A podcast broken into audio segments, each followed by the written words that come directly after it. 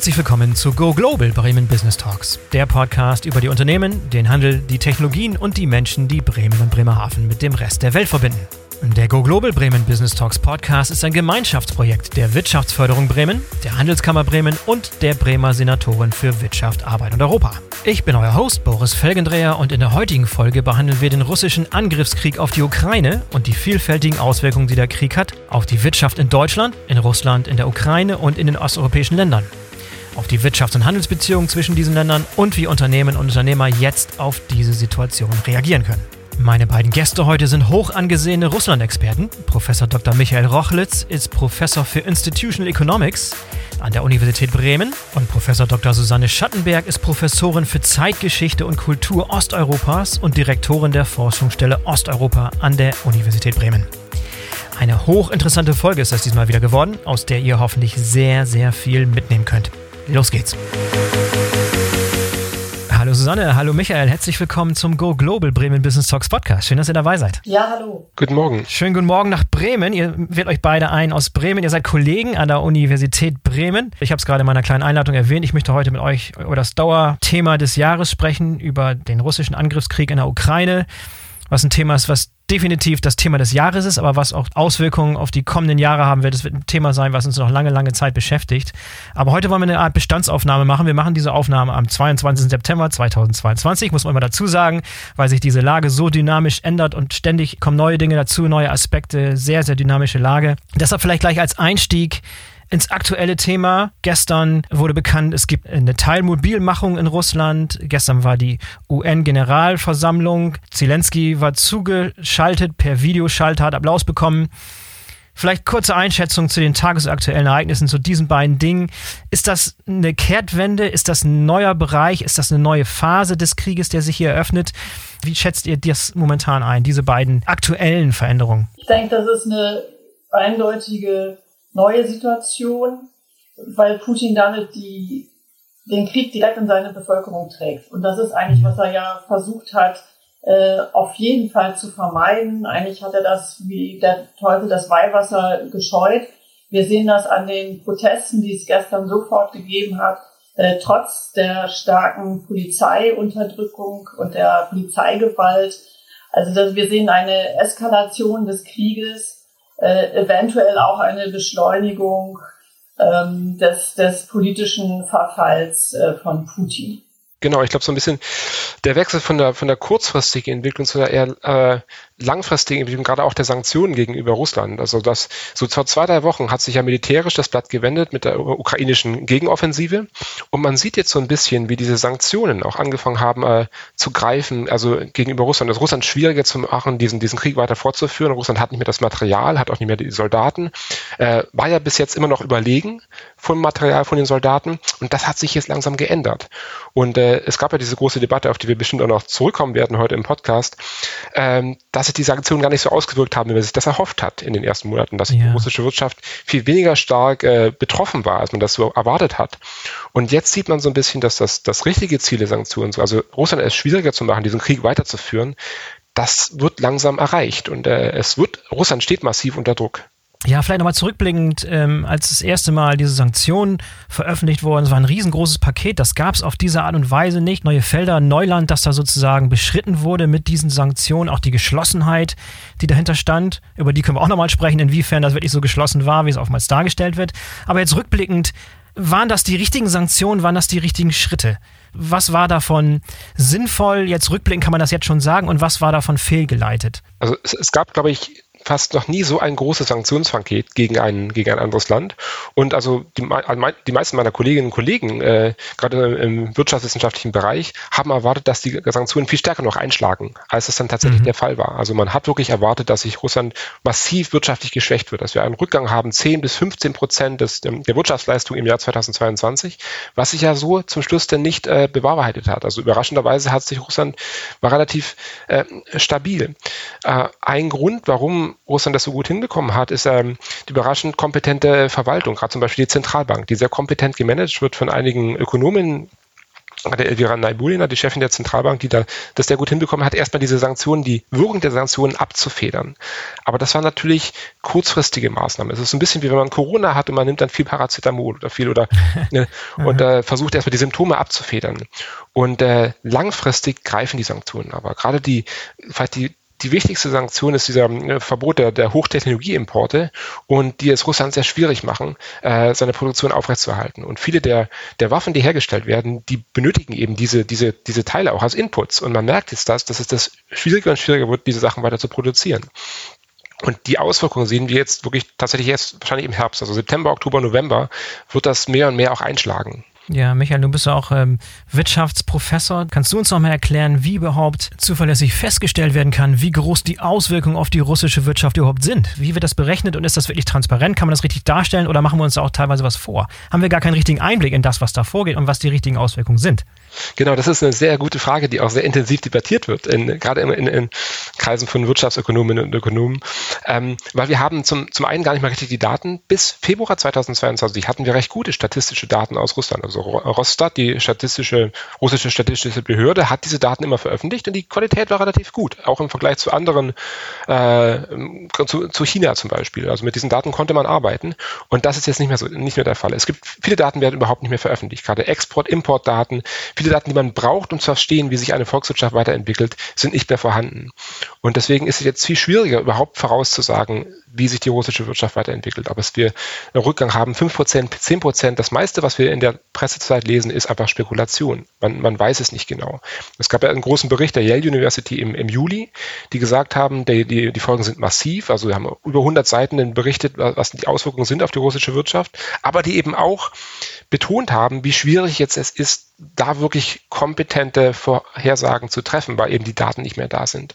Und das macht, glaube ich, die russische Seite auch ganz bewusst, äh, um zu verschleiern, wie groß der Effekt der Sanktionen wirklich ist. Und was wir halt machen können, ist jetzt, uns jetzt unterhalten, zu unterhalten, zum Beispiel mit Expertinnen und Experten, die in Russland sind. Also gerade die letzten drei Tage hatten wir einen Workshop in Delmenhorst, Mhm. wo dann äh, Andrei Jakovlev, äh, Wladimir Gellmann und andere russische Experten auch da waren und äh, die sich in dem engen Austausch stehen mit der russischen Industrie. Und äh, gerade Andrei äh, Jakovlev meinte, dass ähm, er hat es steht im ständigen Austausch mit der Unternehmerinnen und Unternehmern in Russland, die jetzt in den letzten sechs bis acht Wochen richtig spüren, das ist, das sind ganz andere Sanktionen als 2014.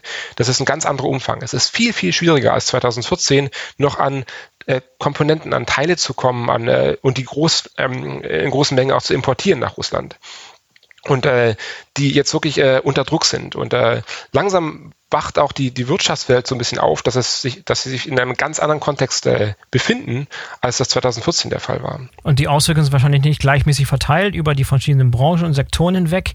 Was ist aus deiner Sicht der Bereich, der Wirtschaftsbereich, der Sektor, wo diese Auswirkungen am ehesten greifen, am schnellsten greifen, am meisten wirksam sind und welche Bereiche sind momentan noch ausgespart und was kann da noch kommen? Also äh, gerade alle Bereiche, die irgendwie Technologie benötigen, äh, weiterentwickelte Technologie, da hat Russland viel größere Defizite, als wir das vor, äh, vor dem Februar noch angenommen haben. Äh, hat man jetzt auch gemerkt bei einigen von den Waffensystemen, die da auseinandergebastelt wurden, nachdem man die gefunden hat in der Ukraine dass viele der Komponenten sind einfache elektronische Komponenten, die aus dem Westen importiert wurden und die auf dem Stand der Technik von ungefähr 2005 waren, äh, 2000, 2005 und so. Und dieser, dieser ganze Diskurs von Putin auch in seinen großen Ansprachen 2018, 2019, dass wir Hochtechnologiewaffen haben, die dem Westen überlegen sind, hat sich als völliger äh, Blödsinn herausgestellt. Das, das ist einfach nicht so der Fall. Und also und gerade die Industriezweige, die Russland bräuchte, um so mittel- bis langfristig sich wegzuentwickeln von, von Öl und Gas, von der Abhängigkeit von Öl und Gas, um sich zu transformieren. Das ist ja, das ist die große Aufgabe, die Russlands Wirtschaft eigentlich bewerkstelligen sollte oder müsste, um für die Zukunft aufgestellt zu sein, dass man versucht, die Wirtschaft zu transformieren und diese Transformation ist gestoppt und die Möglichkeiten, diese Transformation durchzuführen, sind jetzt praktisch nicht mehr da. Was, was sehr spannend ist, wenn man das vergleicht mit, äh, mit anderen großen Autokratien, die auch von Öl und Gas abhängen, zum Beispiel am Persischen Golf, also Saudi-Arabien, die Vereinigten Arabischen Emirate, Katar, Bahrain, äh, Kuwait, die versuchen alle davon wegzukommen. Und bei, in denen, in diesen Ländern gibt es auch intensive De Debatten. Was, was kommt nach mhm. Öl und Gas? Also Saudi-Arabien versucht ja irgendwie so Wissenschaftsstädte aufzubauen und diese Neum-Stadt und diese Initiativen. Wie weit das jetzt wirklich funktioniert, ist eine andere Frage. Aber das Interessante ist, es gibt diese Debatten. Und äh, das mhm. findet in Russland überhaupt nicht statt. Es wird nicht diskutiert und auch die Chance hat man sich jetzt mit diesem Krieg im Prinzip verbaut, äh, das Land umzubauen wirtschaftlich.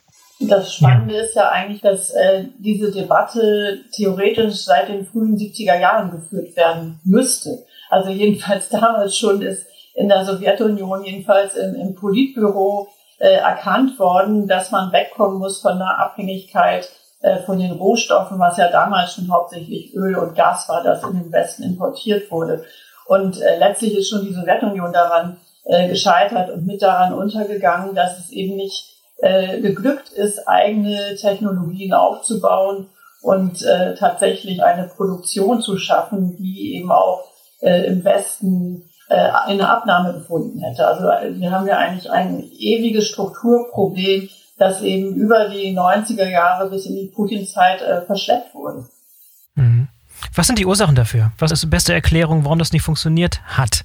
Und warum es gar nicht richtig angestoßen wurde, warum da so lange der Anschluss verpasst wurde? Liegt es am System oder was sind die Ursachen?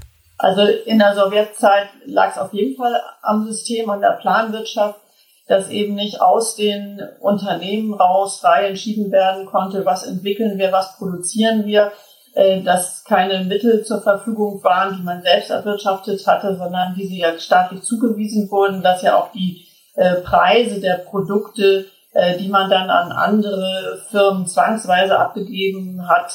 Freien Markt gab es ja auch kaum. Selbst die Preise waren festgelegt. Also da war einfach keine äh, Entwicklung möglich. Das war allenfalls in den wissenschaftlichen Instituten unter der Akademie äh, möglich, so dass wir ja zumindest eine hochentwickelte Raumfahrt gesehen haben. Also die, die, die mhm. Human Resources wären ja absolut vorhanden gewesen äh, aber der Staat und diese Planungsbürokratie hat das einfach äh, zunichte gemacht. Und äh, in den 90er Jahren oder sagen wir mal auch damals schon war das sozusagen Fluch und Segen zugleich für die äh, Sowjetunion, dass man eben genügend Rohstoffe hatte und eben nicht dieser absolute Zwang da war, sich wirklich äh, umzustellen. Und in den 90er Jahren war es ja ohnehin eine Zeit äh, des, des Chaos, ähm, wo es schwierig war, so etwas äh, zu koordinieren. Ähm, und, und mit Putin haben wir leider die Situation, dass er äh, die Wirtschaft, die sich in den 90er Jahren gerade äh, befreit hat von der staatlichen Bevormundung, wieder genau da reingezogen hat. Und an der Stelle würde ich eher an Michael übergeben. Genau, wir, wir haben das dann gesehen Anfang der 2000er Jahre, dass äh, Putin hatte erstmal Glück. Also er hat tatsächlich auch, das muss man dazu sagen, so im Jahr 2001, 2002, 2003 eine Reihe von sehr sinnvollen Reformen durchgeführt. Also gerade in den niedrigen Steuersatz mit 13 Prozent. Das hat funktioniert. Plötzlich haben die Leute angefangen, Steuern zu zahlen, weil es einfacher war, die Steuern zu bezahlen, als die Steuer zu hinterziehen. Und äh, Erster also wichtiger Schritt, ja. Genau, von Reformen, die wirklich funktioniert haben, Anfang der 2000er Jahre. Und dann äh, hatten sie natürlich auch großes Glück, dass der Ölpreis so hoch ging. Und dann hatte man bis zu 2008 äh, einfach massiven äh, äh, Ressourcen an, an, an, an Rohstoff, äh, die dann auch investiert werden konnten und dann verteilt werden konnten. Also man hatte einen großen Kuchen, der an viele, viele Akteure verteilt wurde. Gerade auch an die verschiedenen Geheimdienste, die wieder aufgebaut wurden, die wieder gestärkt wurden und die dann natürlich auch an Einfluss gewonnen haben in dieser Zeit. Aber niemand hat das so groß kritisiert, weil alle waren irgendwie zufrieden, weil es gab ja genügend Ressourcen. Und diese Geheimdienste haben sich dann auch massiv bereichert. Und als dann die, die Krise kam 2008, 2009, brach dieses Wirtschaftsmodell zusammen, hat nicht mehr funktioniert. Und was hier auch interessant ist, dass man tatsächlich in dieser Zeit unter Medvedev, unter Präsident Medvedev, also als dieses Tandem stattgefunden hat, 2008, 2011, man diese, diese Probleme erkannt hat. Und unter Medvedev gab es tatsächlich eine Reihe von Reformansätzen, um die russische Wirtschaft zu transformieren. Es gab eine Expertenkommission, die gegründet wurde, um eine Strategie 2020 aufzustellen. Auch Andrei Jakovlev, den ich gerade schon mal erwähnt habe, war in dieser Expo ähm, Kommission damals dabei.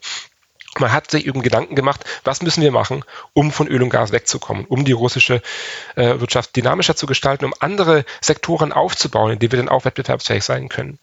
Und man hat versucht, die, diese, diesen Druck der Geheimdienste auf die Unternehmer, Unternehmen äh, zu verringern, hat eine Polizeireform durchgeführt, zum Beispiel, also davor, vor 2011 hieß die Polizei noch Miliz, das heißt Polizei, es gab man hat die Anzahl an Polizistinnen und Polizisten ein bisschen reduziert, die Gehälter erhöht und versucht also hier gegen Korruption vorzugehen. Und das hat tatsächlich, wir haben da Studien dazu gemacht, um gerade diese Plünderung von Unternehmen, diesen Druck auf Unternehmen zu, zu messen. Und man sieht einen Rückgang in diesen Unternehmensplünderungen von so 2011, 2010, 2011 bis ungefähr 2014. Aber diese ganzen Reformen wurden dann abrupt gestoppt mit Putins Rückkehr ins Präsidentenamt 2012. Also er kam zurück, es gab diese großen Proteste wegen der Wahlfälschung und äh, er hat darauf reagiert, indem er den äh, Unterdrückungsapparat massiv gestärkt hat. Und äh, so das ja. hm. Heft der Handlung irgendwie von den Reformern weggenommen und zurückgegeben zu den Geheimdiensten. Und seitdem ist eben überhaupt keine Diskussion mehr da. Wirtschaftliche Themen werden überhaupt nicht mehr richtig thematisiert oder besprochen. Ist denn jetzt abzusehen, dass in der jetzigen Situation ein Sinneswandel stattfindet und dass die Message jetzt angekommen ist und dass jetzt sozusagen der Anschluss stattfindet oder ist man momentan mit anderen Dingen beschäftigt dort? Also da bin ich sehr skeptisch.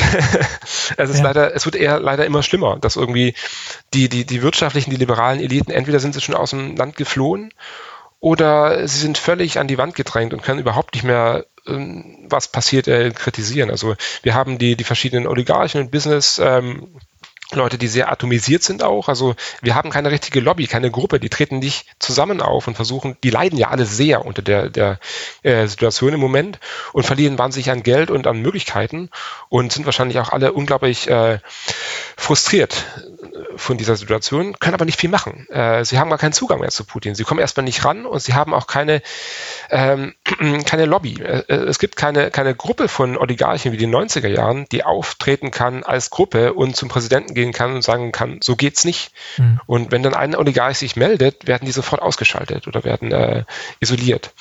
Und ähm, weil eben äh, das Heft der Handlung wirklich wirklich in den Händen ist dieser, diese kleinen Gruppe von Sicherheitsleuten, also von, von Geheimdiensten um, um Putin, Bortnikow, Shoigu, äh, Patruschew und äh, ja, ja, wo, wo führt denn das Ganze hin? Ist, ist denn irgendwann abzusehen, dass, dass Russland zurückkehrt sozusagen als Handelspartner, als Geschäftspartner für westliche Nationen, für Deutschland? Oder was muss passieren, dass das wieder irgendwann mal Realität wird? Oder ist das irgendwie auf absehbare Zeit gar nicht anzunehmen? Also ehrlich gesagt sieht das nicht so aus, als ob das in den nächsten Jahren passieren könnte.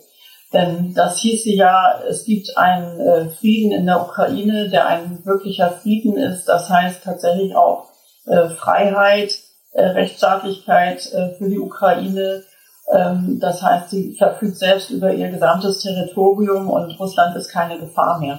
Und so wie sich das zurzeit darstellt, ist das kaum denkbar, solange Putin an der Macht ist. Also er ist ja in seiner Ideologie inzwischen so äh, verfestigt, dass er ja auch kaum mehr erreichbar ist für also rationale Elemente, die eben nicht äh, irgendwie gefangen sind in diesem Vorstellungswahn, muss man ja fast sagen, äh, dass es dort nur eine äh, begrenzte militärische Spezialoperation gegen Neonazis gäbe, die in Kiew der Westen eingesetzt hat, der jetzt äh, mit Atomwaffen Russland bedroht. Das ist ja, was er letztlich äh, gestern dann nochmal zusammengefasst hat.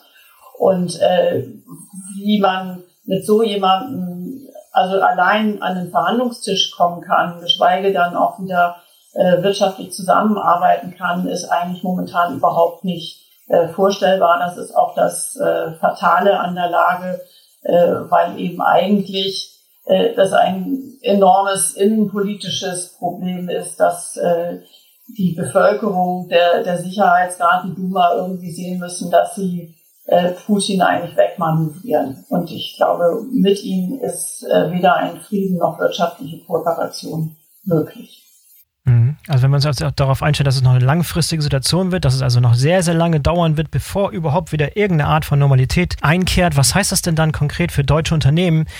Es gibt ja noch eine ganze Reihe an Unternehmen, die dort noch aktiv sind, die noch Dependancen haben, die noch Handelsbeziehungen haben, die Filialen dort noch geöffnet haben. Nicht alles ist eingeschränkt. Das heißt, was kommt auf diese Unternehmen zu, die vielleicht gedacht haben, okay, wir, wir warten mal den Sturm ab hier ein paar Monate und dann irgendwann wird es wieder Normalität einkehren. Äh, was ändert sich für die Unternehmen? Was müsste man denen eigentlich raten dann? Also ich denke, man müsste sich als, mu muss sich als deutsches Unternehmen bewusst sein, dass die Situation sehr unsicher ist und dass es sehr schwierig ist, äh, in die Zukunft hier zu planen und dass, wenn man Voraussagen treffen könnte, es ist eher so, dass die Sache sich noch verschlimmert. Also dass man kann sich, glaube ich, nicht mehr auf irgendwelche Zusagen des russischen Staates verlassen. Und es, es kann durchaus der Fall sein, dass in ein oder zwei Jahren es zu großflächigen Enteignungen kommt von ausländischen Unternehmen in Russland, dass also die Investitionen einfach alle weg sind oder dass, dass sonst irgendwas passiert. Wir, wir haben einfach eine russische Führung, die mittlerweile nicht mehr von unserer Sicht her rational handelt. Also die handeln rational innerhalb ihres Weltbilds, was aber völlig abgekoppelt ist von unserem Verständnis, von was eigentlich passiert.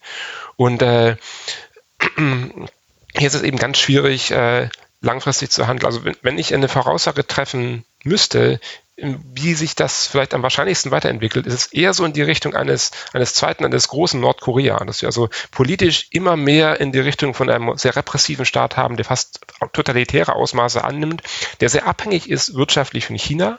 Das haben wir jetzt schon gesehen, dass die Chinesen durchaus auch ihre Position, die haben ja so fast so ein bisschen so eine Monopolposition jetzt als der letzte große Markt, der noch mit Russland zusammenarbeiten möchte, ausnutzen, indem sie eben niedrige Preise für Öl und Gas durchsetzen und dann der einzige Abnehmer sind für diese Exportprodukte und dann den russischen Markt versorgen mit äh, mit äh, billigen Konsumgütern und vielleicht mit einigen Technologiegütern, aber nicht zu vielen, damit sie nicht selber unter die Sanktionen fallen.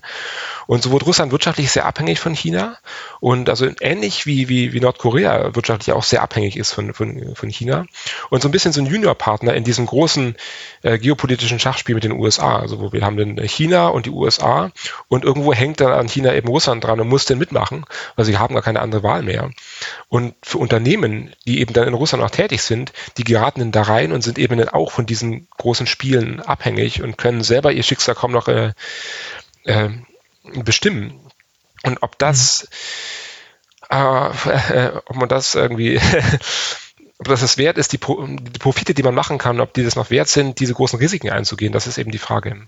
Ja, wie bewertet ihr denn die Situation, dass es schon noch eine ganze Reihe an Ländern auf der Erde gibt, die jetzt sozusagen noch näher rangerückt sind an Russland, sich dort billig mit Energie eingedeckt haben und so weiter. Ist das ein Risiko, dass sich dadurch sozusagen Russland auch längere Zeit über Wasser hält und dass sich das Machtgefüge ändert und die Märkte sich einfach verschieben und es noch genug Abnehmer für Produkte aus Russland gibt, genug Handelspartner, die bereitwillig die ganze Sache mitmachen?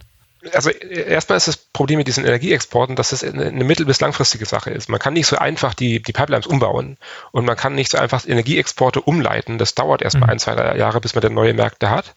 Und diese neuen Märkte, inwiefern das dann wirklich äh, funktioniert, äh, gerade das haben wir ja auch mit China gesehen, was ganz interessant ist. Also China ist durchaus nicht äh, absolut nur unterstützend äh, in, in dieser Situation, sondern hat auch gerade chinesische Unternehmen sind sehr äh, zögerlich, äh, um in, in die, also exportieren nicht ihre, ihre Güter gleich nach, nach Russland, weil sie eben auch Angst haben, dass sie dann in die, von, mit Sanktionen belegt werden. Und der russische Markt ist eben für China jetzt nicht so, so wahnsinnig wichtig. Also Russland ist, glaube ich, der zehntgrößte Handelspartner von China.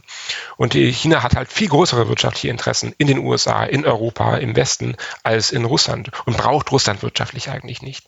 Und deswegen würden die, werden die bestimmt nicht ihre wirtschaftlichen Interessen im Westen opfern, um Russland wirtschaftlich zu unterstützen.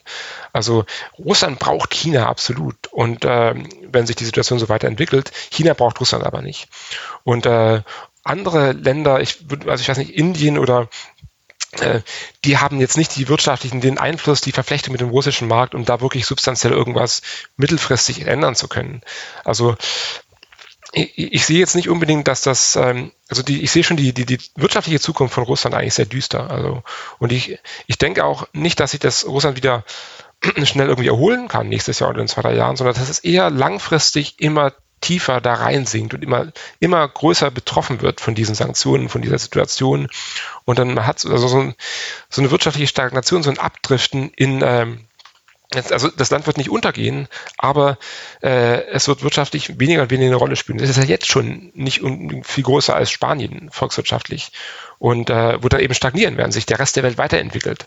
Und, äh, und was ich glaube, die russische Führung nicht richtig verstanden hat, ist halt diese enge, dieser enge Bezug zwischen militärischer Macht und wirtschaftlicher Macht auch. Wenn deine Wirtschaft immer mehr schrumpft, hast du eben auch nicht mehr die Möglichkeiten, militärisch weiter so eine, so eine große Rolle zu spielen. Das haben sie ja jetzt schon nicht mehr. Sie können ja jetzt schon, sie verlieren ja jetzt im Prinzip einen Krieg gegen die Ukraine mhm. und haben große Schwierigkeiten, ihre Verluste auszugleichen. Und das ist jetzt nach sechs Monaten. Und wenn der Krieg jetzt weitergeht, äh, mehrere Jahre, also sehe ich da eine sehr düstere Zukunft für Russland. Ich denke auch, das eine ist, eben neue Absatzmärkte für die eigenen Ressourcen äh, zu finden. Das ist ja aber eben nur Teil äh, des Problems. Und das andere ist eben die Zulieferer äh, zu ersetzen. Und, und dafür kommt eben eigentlich niemand äh, in Frage in, im globalen Süden, in, in Afrika, also dass er jetzt teilweise dort um, umworben wird äh, von äh, russischen Ministern äh, oder auch Südamerika. Und, und wie Michael ja schon gesagt hat, äh, China könnte vielleicht am ehesten Technologie liefern, äh, tut sich da aber schwer, weil es sich eben nicht mit äh, der NATO, die NATO-Staaten äh, verderben will. Also von daher ist, ist da, glaube ich, keine wirkliche äh, Verschiebung zu erwarten. Also dass, dass Russland sich wirklich umorientieren kann und eben auch Märkte neu gewichtet werden. Ich, finde ehrlich gesagt sehr bitter, was du gerade gesagt hast, äh, Michael, dass Russland ein neues Nordkorea werden könnte, weil Nordkorea ähm, wirklich eine Katastrophe ist. Und der, der Riesenunterschied ist zum Glück, würde ich sagen, die äh, Bevölkerung äh, in Russland, die eben einfach äh, ganz anderes erlebt hat. Also die Demokratiebewegung, den Aufbruch äh, der späten 80er, äh, dann, auch wenn sie chaotisch waren, die 90er Jahre, wo aber einfach äh, Demokratie, Freiheit, Reisemöglichkeiten da waren, ähm, die gut ausgebildet sind, äh, die auch äh, jetzt eigentlich immer noch Hoffnung haben auf ein ganz anderes Leben, die sich auch eher äh, in, in Deutschland oder in den USA zu Hause fühlen als irgendwie in, in China. Und ich glaube, das ist der große Unsicherheitsfaktor für, für Putin. Und das ist ihm, glaube ich, aber auch äh, bewusst, äh, dass das mit dieser Bevölkerung eigentlich nicht zu machen ist. Und es ist äh, fatal oder fatalistisch, wenn der Kreml tatsächlich darauf setzt, wie er das ja mal gesagt hat, äh, dass es ihm recht ist, wenn die jetzt alle ausreisen, wenn man die eh nicht mehr haben möchte, weil sie als also hm. fünfte Kolonne bezeichnet werden und es sind wahnsinnig viele Russinnen und Russen schon ausgereist. Also seit dem 24. Februar, aber auch jetzt nochmal seit gestern äh, verstärkt Männer, die Angst haben, eingezogen zu werden. Und das, das ist natürlich die eine Katastrophe, dieser Brain Drain, den es seit den späten 80ern, den 90ern gegeben hat, der sich jetzt äh, ver, vervielfacht hat, um, um wirklich, ich weiß nicht, wie, wie viel, das sind Hunderttausende, äh, aber ich denke, es sind immer noch genügend Menschen im Lande, die eben tatsächlich auch bereit sind, notfalls ihr Leben zu riskieren, um dieses Land zu retten und äh, es eben vom Abdriften in einen Nordkorea-Status irgendwie zu bewahren. Und, und was da kommt, äh, macht mir gleicherweise äh, Hoffnung wie Angst. Lass uns gerne auf die, auf die Situation in der Ukraine nochmal schauen. Auch die Ukraine natürlich offensichtlicherweise, die Wirtschaft dort ist massiv betroffen. Nicht nur das Land selber, die Wirtschaft und die Wirtschaftsbeziehungen waren wichtiger Handelspartner, ist immer noch ein wichtiger Handelspartner. Beschreib uns ganz kurz, wie dort die Situation aussieht, was der Krieg momentan da schon für Schäden angerichtet hat auf die Wirtschaftskraft der Ukraine. Ich, ich würde es vielleicht so formulieren, dass äh, was wir in Russland gesehen haben, ist, dass kurzfristig waren die Auswirkungen des Krieges und der Sanktionen weniger schlimm, als man das gedacht hat. Langfristig sind sie aber schlimmer. Und in der Ukraine ist es genau umgekehrt. Man hat irgendwie, also die kurzfristigen Auswirkungen in den letzten sechs Monaten waren massiv, weil das Land wurde halt angegriffen von einer riesen Armee und ähm, musste sich dagegen stemmen, hat es versucht zu stemmen und hat aber große Schwierigkeiten gehabt. Aber langfristig ist die, die wirtschaftliche Zukunft der Ukraine viel positiver einzuschätzen, denke ich, als die von, von, von, von Russland. Weil was wir eben auch gesehen haben, ist diese unglaubliche Dynamik und Energie, die die Ukrainerinnen und Ukrainer gezeigt haben, um ihr Land zu verteidigen. Wir haben gerade auch erst gestern bei diesem Workshop in Delmenhorst hatten wir äh, Wladimir Pagnotta aus Kiew, einen bekannten Soziologen, der viele Umfragen gemacht hat und der eben gezeigt hat, wie seit Februar 2022 wir wirklich eine Konsolidierung haben, eine nationale Konsolidierung um Zelensky, um die äh, Ukrainer sind äh, sehr stolz auf ihren Staat, versuchen den zu unterstützen. Also die Zahlen, die uns vorgestellt wurden, waren ungefähr 92 Prozent der Ukrainerinnen und Ukrainer sind jetzt wirklich haben ähm, sind für die Ukraine für einen unabhängigen Staat und die, also viel höhere Zahlen als zuvor. Und, ähm, und die Zahlen von Ukrainerinnen und Ukrainern, die gesagt haben, sie möchten irgendwie ins Ausland oder so, sind zurückgegangen. Und das, also wir haben mehr Unterstützung für diesen Staat und, äh, und irgendwie auch mehr Optimismus. Trotz dieser äh, schwierigen Situation, dass die Ukraine als Land eine Chance hat, äh, erfolgreich zu überleben. Und ähm, ich denke, was, was es eben hier sehr wichtig ist, ist, dass der Westen das auch, dass ähm, äh, aufnimmt und so realisiert, dass das der, der, Fall ist und versucht, die Ukraine so gut wie möglich zu unterstützen äh, mit, äh, mit jetzt Waffenlieferungen in diesem Kampf, aber auch dann lange, längerfristig wirtschaftlich, wissenschaftlich und dann auch in die äh, Europäische Union zu integrieren, weil man sieht, äh, es ist ein wahnsinniges Potenzial da und die Möglichkeiten sind da und man muss diese Möglichkeiten unterstützen und dann, dann funktioniert das auch. Also im Bezug auf die Ukraine bin ich viel optimistischer als in Bezug auf Russland, dass es hier sich wirklich, dass das wie so eine so eine Geburtsstunde ist, auch nochmal einer anderen Form, einer neuen Form des ukrainischen Staates und der ukrainischen Nation, die sich, die äh, aus diesem Problem wachsen kann. Ja, ist denn die, die Wirtschaft in der Ukraine inzwischen komplett auf eine Kriegswirtschaft umgestellt worden? Oder ist da auch noch, sind auch viele Teile dabei, die ganz normal weiter funktionieren wie jeher, wo Business as usual sozusagen? Oder wie darf man sich die Situation der Wirtschaft da vorstellen? Hat es da große strukturelle Änderungen gegeben, um diesem Angriff entgegenzuwirken? Wir haben, wir haben natürlich gesehen, dass viele Bereiche, wo die äh, ukrainische Wirtschaft sehr gut, stark aufgestellt war, gerade also im Donbass die Schwerindustrie, dann auch in der Landwirtschaft, die hat, haben massiv gelitten unter, unter dem Krieg, einfach weil es nicht mehr möglich war, landwirtschaftliche Güter äh, zu exportieren. Viele der großen Fabriken sind stillgelegt oder können nur noch nicht mehr ähm, zu 100 Prozent funktionieren. Äh, andererseits, was wir halt auch gesehen haben, was auch interessant ist, ist, dass gerade viele Verwaltungen, viele Strukturen, alles sehr gut weiter funktioniert, also viel besser weiter funktioniert, als man das annehmen würde in einem Land, das sich in einem Überlebenskampf befindet gegen mhm. einen übermächtigen militärischen Gegner. Und ja. äh, dass die also was wir sehen gerade in der ukrainischen Armee ist ja, die funktionieren sehr dezentralisiert. Also wir haben viele kleine Einheiten, die irgendwie keine Kommandos von oben brauchen, sondern einfach unabhängig voneinander ähm, gute Leistung bringen. Und das Gleiche scheint auch der Fall zu sein in ukrainischen Verwaltungen, dass du irgendwie da, wir haben plötzlich eine ähm, eine gezwungene Dezentralisierung. Und äh, wir haben gerade hier bei uns am, am, am Fachbereich an der Uni Bremen jetzt zwei Ukrainerinnen aus Kiew, die jetzt seit mehreren Monaten auch hier lehren und ihre Studierenden einfach mitgebracht haben. Und die äh, lokale Verwaltung äh, ist in ihr Forschungsgebiet und die das eben auch sehr interessant berichtet haben. Das ist also, es scheint zu funktionieren. Menschen haben plötzlich Verantwortung übernommen, weil sie Verantwortung übernehmen müssen, das erkannt haben und das funktioniert. Und das macht einem sehr viel Hoffnung auch, dass also dieses System ähm, ne, so ein bisschen eine neue Art zu funktionieren entdeckt hat und dass es eben auch wirtschaftlich doch noch weiter funktioniert und besser überleben kann, als man das eigentlich erwarten würde in, von einem Land in so einer Situation. Und es ist natürlich nicht einfach. Und äh, die Ukraine wird einen sehr starken wirtschaftlichen Einbruch erleben, wahrscheinlich dieses Jahr und auch nächstes Jahr. Und deswegen ist es so wichtig, dass man die Ukraine auch unterstützt, wirtschaftlich von der Seiten der EU. Aber das, das, die gute Nachricht ist eben, es ist viel Potenzial da. Und durch diese Unterstützung das Geld ist nicht verloren. Das scheint wirklich anzukommen und zu funktionieren dann auch. Mhm. Wie sieht es mit der Infrastruktur aus? Ich weiß, vieles der Infrastruktur hat gelitten, Häfen bombardiert und so weiter und so fort. Aber wie ist der momentane Status der Infrastruktur, die ja fundamental wichtig ist, auch danach zum Wiederaufbau sozusagen? Wie sieht die Infrastruktur aus und wie lange kann die noch aushalten sozusagen? Oder ist sie kurz davor zu kollabieren? Wie sieht es wie da eigentlich aus? Ich hätte mir beispielsweise vorgestellt, dass man aus russischer Sicht beispielsweise noch viel mehr versucht, diese Infrastruktur zu zerstören, als man es eventuell schon getan hat. Was ist eure Einschätzung, wie die Infrastruktur momentan in der Ukraine noch aufgestellt ist nach diesen sechs, sieben Monaten des Krieges? Das ist eine, das ist eine gute Frage.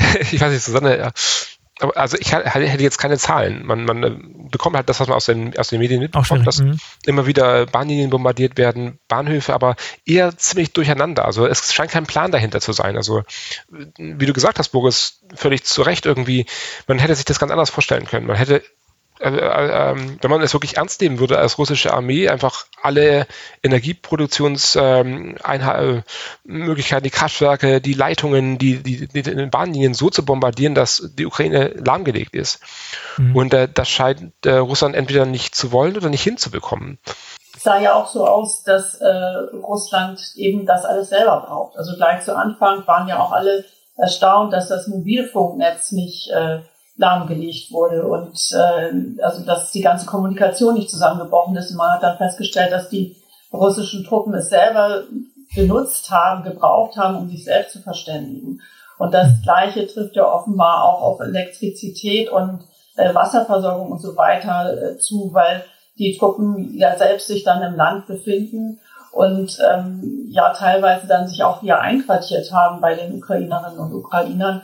Also hier einfach ähm, sich sozusagen selbst zum Glück im Wege standen, als dass sie das hätten alles äh, vernichten können. Ich glaube, was jetzt zu befürchten ist, dass äh, je mehr Putin in die Defensive gerät, desto mehr werden eben solche ähm, Raketenangriffe erfolgen, wie wir das jetzt gesehen haben, auf einzelne Kraftwerke, um dann gezielt die äh, Zivilbevölkerung ähm, zu, zu schwächen oder zu zermürben, äh, gegebenenfalls auch eben äh, Wirtschaftsmöglichkeiten, ähm, also Wirtschaftsunternehmen, große Industriebetriebe äh, zu treffen. Aber das schätze ich auch, das ist keine äh, Systematik in dem Sinne, sondern einzelne Terroranschläge sozusagen, mit denen jetzt vermehrt zu rechnen ist.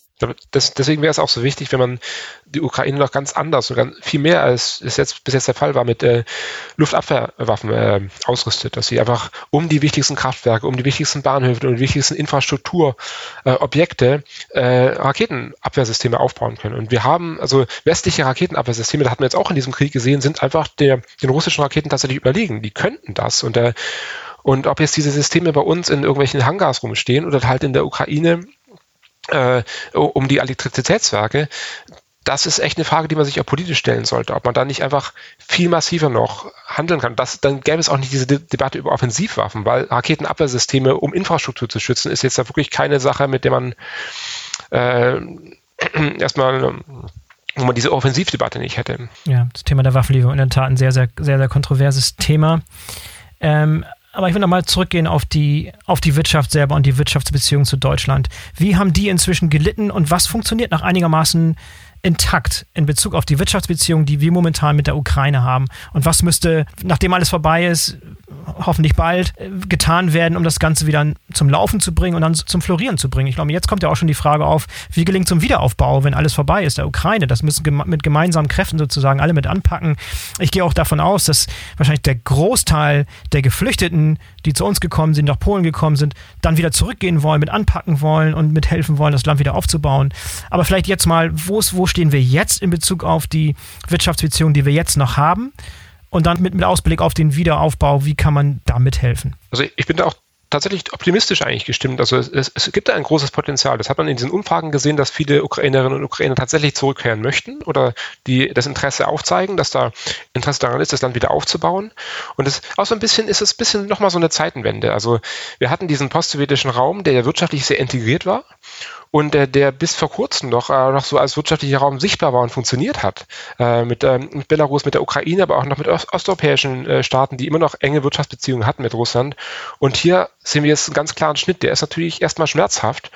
Und äh, aber man hat auch so ein bisschen die, die Möglichkeit, also dass sich Europa weiter integriert, auch Osteuropa weiter in, in mit dem restlichen, mit der restlichen Europäischen Union zusammenwächst. Und äh, natürlich muss man sowas auch, ist es gut, wenn das unterstützt werden könnte, von, auch von staatlicher Seite, aber da gibt es auch viel Potenzial, was äh, man ähm, von, auch Unternehmerseite äh, äh, ähm, ergreifen kann, um, um da zusammenzuarbeiten. Das sieht man jetzt auch mit den Ukrainerinnen und Ukrainern, die nach, nach, nach Deutschland gekommen sind, die oft hochqualifiziert sind, die sich sehr gut integrieren, mit denen man sehr gut zusammenarbeiten kann. Also die ein Beispiel, die wir haben von unserem Fachbereich, das ist ganz fantastisch. Also die Kolleginnen und Kollegen, die jetzt da sind, das ist wirklich äh, ein, ein sehr positiver sagen, Ergebnis dieses, dieses Krieges, die sind jetzt bei uns, äh, unterrichten Kurse für unsere Studierenden. Gleichzeitig sitzen in diesen Kursen auch, die haben 20 Studierende mitgebracht aus Kiew, die mittlerweile in Bremer Familien untergebracht sind und einfach an diesen Kursen teilnehmen. Die sind bei uns auf dem Flur die ganze Zeit, mit denen kann man sich wunderbar unterhalten. Es ist eine tolle Dynamik. Die sind unglaublich optimistisch und immer, immer mit dabei und eine absolute Bereicherung.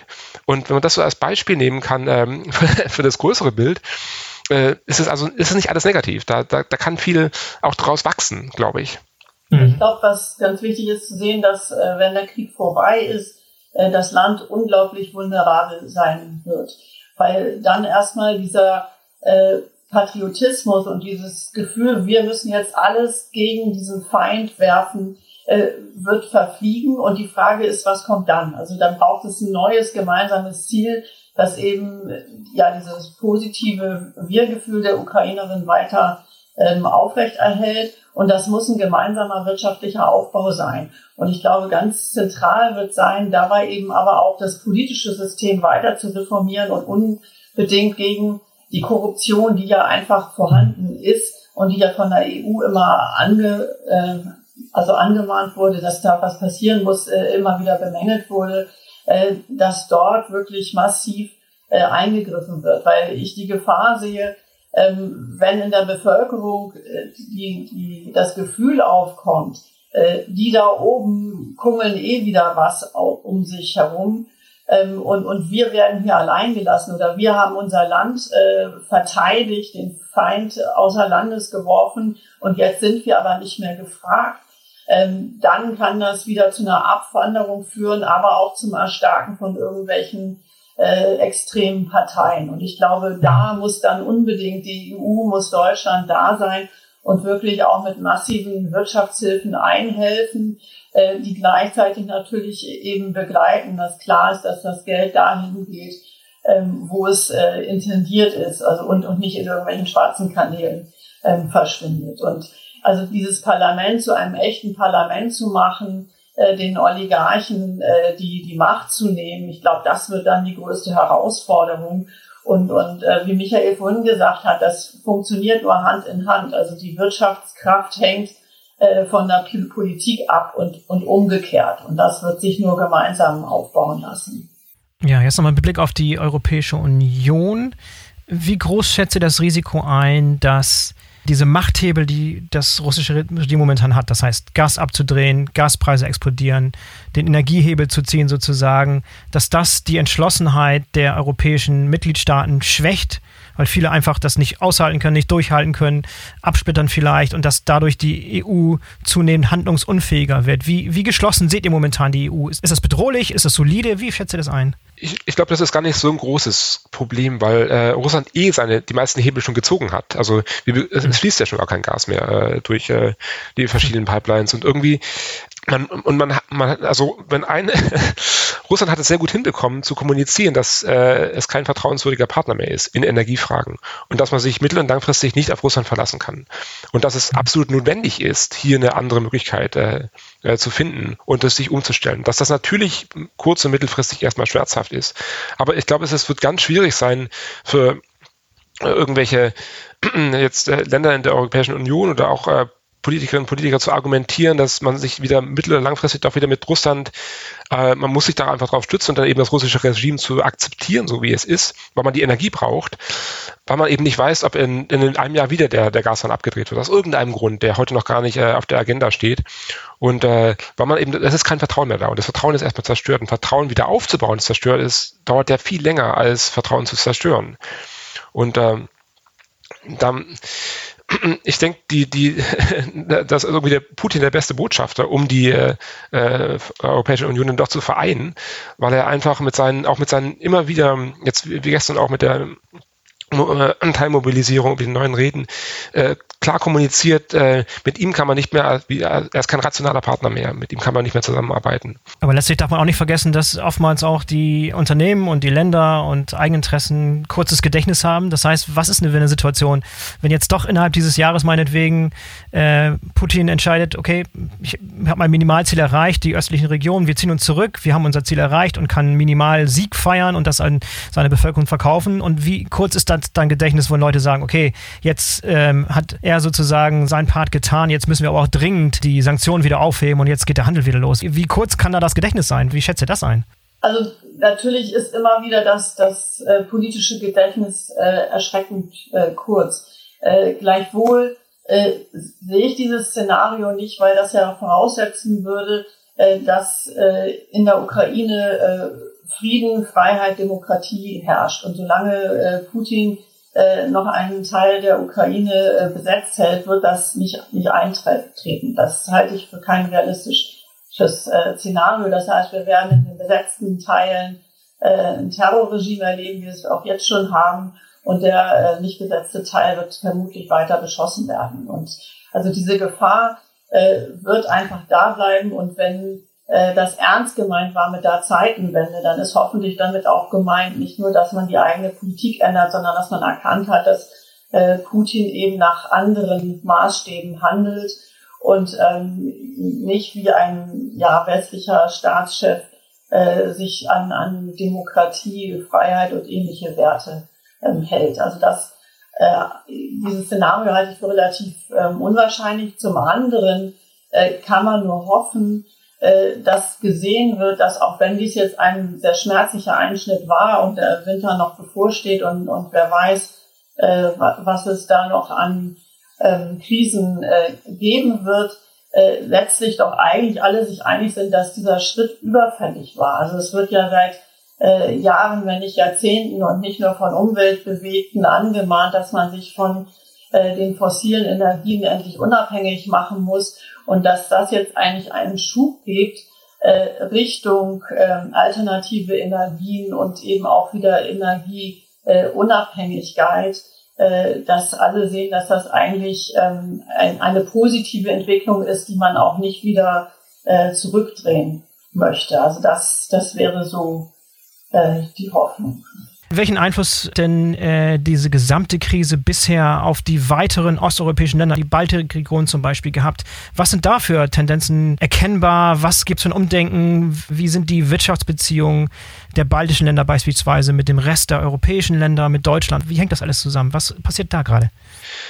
Also ich glaube auch, dass man hier sehen kann, dass sich die, dass viele osteuropäische Länder noch näher an die Europäische Union heranwachsen. Also wir hatten ja auch da noch wirtschaftliche Verpflichtungen, noch aus Sowjetzeiten, äh, von den baltischen Ländern, von Polen nach, nach, nach Osteuropa, nach Russland, nach Belarus und äh, die jetzt auch äh, abgeschnitten wurden. Und wir hatten jetzt gerade in, in, der Sommerschule Anfang August in Vilnius, wo man halt gesehen hat, dass die Unterstützung für die Ukraine nochmal ganz anders präsent war in, in, in Litauen, als das bei uns in Deutschland der Fall ist zum Beispiel. Also man, jedes Geschäft hat ukrainische Fahnen draußen gehabt. Wir hatten äh, bei jedem Geschäft, in jedem Taxi, bei jedem Auto war so ein QR-Code am Fenster, den man scannen konnte und dann direkt von seinem Handy Geld an die ukrainische Armee über, überweisen. In, Im Zentrum von Vilnius hing ein riesengroßes Plakat, 30 äh, Meter, Meter lang, ähm, Putin nach Den Haag, also zum Internationalen Gerichtshof. Und also man, man sieht ganz klar, diese, diese kleinen Länder sind sich bewusst, dass sie in einer sehr gefährlichen Situation sind, dass sie die, die nächsten Länder sind potenziell und äh, bekennen aber trotzdem ganz mutig und ganz offensiv Flagge und äh, bekennen sich auch ganz klar zur, zur Europäischen Union, interessanterweise auch zur NATO. Also vor, ja. äh, vor dem Rathaus in Vilnius äh, steht ein riesengroßes äh, also so große Buchstaben, we support NATO. Wow. Äh, und äh, und äh, die NATO-Fahne, wir haben die europäische Fahne, die NATO-Fahne und die litauische Fahne vor dem litauischen Parlament.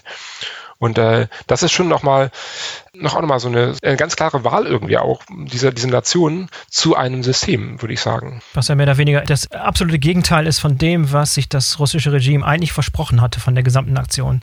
Wollte eigentlich einen Keil reintreiben, einige Staaten näher ranzubringen, das Ganze sozusagen zu trennen und nicht näher zusammenrücken zu lassen. Also von daher ist der Plan nicht ganz aufgegangen. Ich denke auch, äh, symbolisch politisch ist das extrem wichtig, dass die baltischen Länder und, und gerade Polen äh, eben jetzt sagen könnten, wir hatten Recht, ja, also weil es vorher eben ja diese latente Teilung gab in die, die westlichen alten EU-Staaten und die östlichen neuen und äh, der, der Westen eher beschwichtigt hat hinsichtlich äh, Russland und, und der Gefährdung, die von Russland ausgehen. Und ich glaube, dass äh, die baltischen Staaten und Polen äh, auch andere hier einfach einen ganz anderen Stellenwert, ein anderes Gewicht innerhalb der EU dadurch äh, bekommen haben.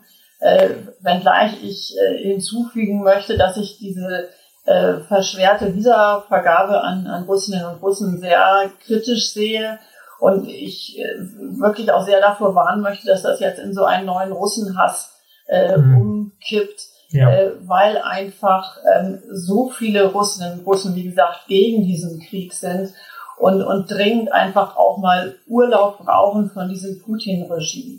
Und weil eben gerade auch das normale Touristenvisum erstmal der Weg raus ist aus dem Land, um dann irgendwo Unterschlupf zu finden, Asyl zu beantragen oder ein Stipendium oder also die, die Leute, die auch an der Forschungsstelle Osteuropa Zuflucht gefunden haben, die Russen und Russen, die sind alle über ein Schengen-Visum erstmal irgendwie raus.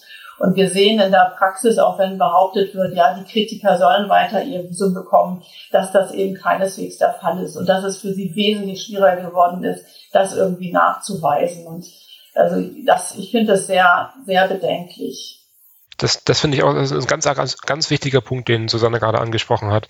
Dass äh, da bewegt sich zurzeit einiges in die falsche Richtung. Also dass man, das ist finde ich, find ich völlig falsch, dass man, äh, man müsste den russischen Bürgerinnen und Bürgern die Möglichkeit geben, ausreisen zu können und dann weiter ähm, sich auch mit den äh, europäischen ja, äh, Staaten irgendwie zu integrieren. Wir sehen das auch in der Wissenschaft. Ich finde, da gibt es ja große Debatten, wie soll man mit äh, russischen Institutionen umgehen, mit russischen Wissenschaftlerinnen und Wissenschaftlern.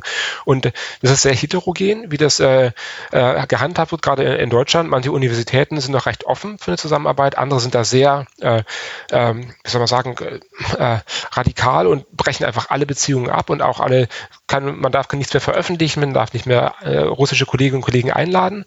Und gerade in den Sozialwissenschaften, also in den Wirtschaftswissenschaften, in den Politikwissenschaften, die meisten Kolleginnen und Kollegen, die wir haben in Russland, die sind ganz äh, überzeugte Kriegsgegner und sind natürlich unglaublich ähm, äh, frustriert und äh, äh, von, von dieser Entwicklung und möchten das machen. Nicht alle können eben das Land verlassen, weil sie eben äh, Eltern haben oder ähm, aus, aus verschiedenen Gründen und ähm, leiden aber unglaublich unter dieser Situation und werden natürlich jetzt auch noch vom Westen bestraft, dass sie plötzlich ihre Arbeit nicht mehr machen können und äh, werden äh, aus diesen ganzen Netzwerken ausgeschlossen. Und das ist völlig der falsche Weg. Also ich finde, hier ist es ganz arg wichtig, dass man da, dass man da auch umsteuert und versucht, diese äh, diese Verbindung, die man hat, noch so lange wie möglich aufrechtzuerhalten.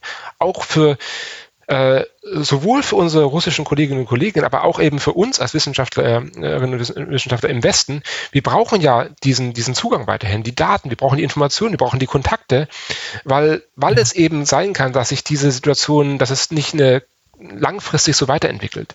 Und äh, deswegen ist es völlig der falsche Weg, finde, wenn, wenn wir jetzt Sachen äh, abbrechen und Institute schließen oder so, äh, sowas wieder aufzubauen, dauert sehr, sehr lange. Deswegen müsste man versuchen, das so lange wie möglich noch am Leben zu erhalten, diese Kontakte am Leben zu erhalten und eben auch den Austausch zu ermöglichen, auf jeden Fall von unserer Seite. Wenn Russland es den Leuten schwieriger macht, das ist ja jetzt passiert gestern mit der Teilmobilmachung, ins Ausland zu reisen, ist es schon schlimm genug. Aber deswegen dürfen wir doch nicht jetzt noch da Riegel vorschieben und das den Leuten schwieriger machen, zu uns zu kommen.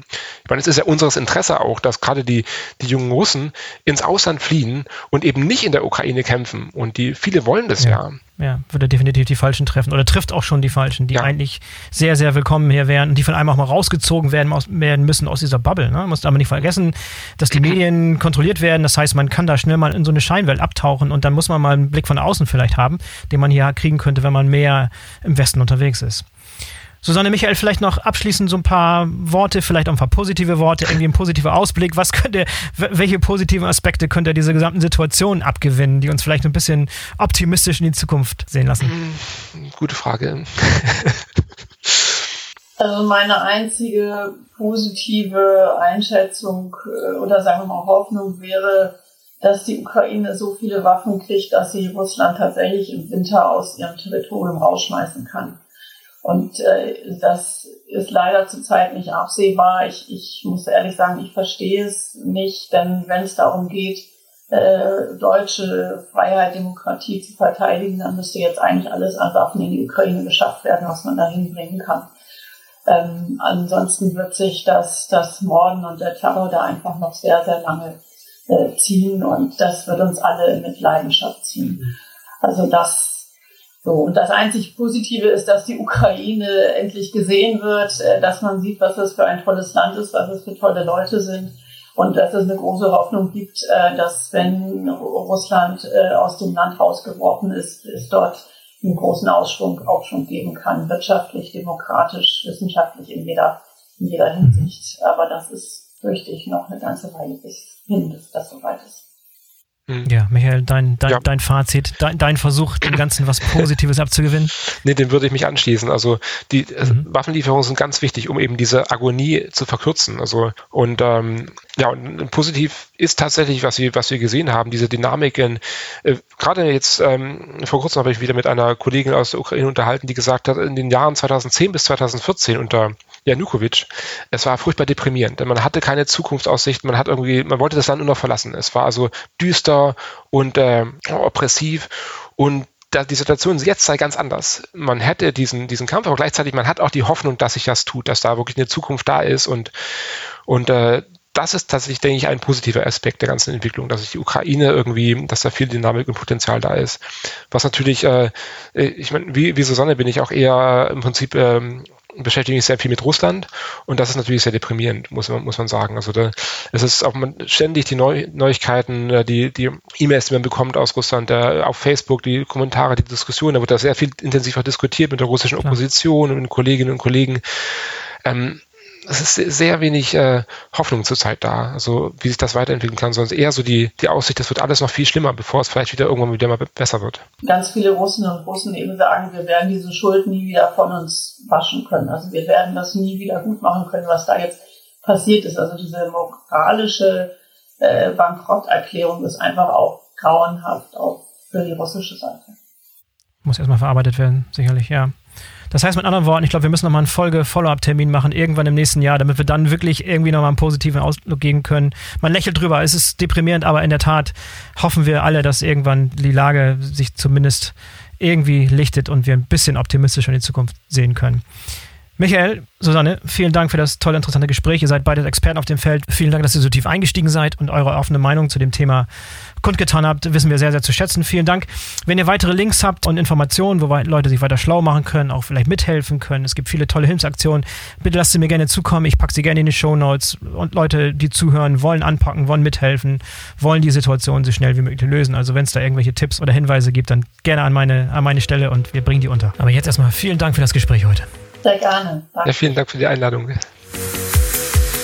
So, das war der Go Global Bremen Business Talks Podcast zu den vielfältigen Auswirkungen des Krieges in der Ukraine auf die Wirtschafts- und Handelsbeziehungen. Ich hoffe, euch hat diese Folge gefallen und ihr hört in Zukunft öfter mal rein. Es lohnt sich in jedem Fall, den Go Global Bremen Business Talks Podcast zu abonnieren, damit ihr keine der kommenden Folgen verpasst. Ein abschließender Hinweis: Unternehmen, die Beratungsbedarf bei diesem Thema sehen, können sich vertrauensvoll an den Geschäftsbereich International der Handelskammer Bremen wenden der unter anderem Zugang zu den deutschen Außenhandelskammern in Russland, der Ukraine und den benachbarten europäischen Ländern hat.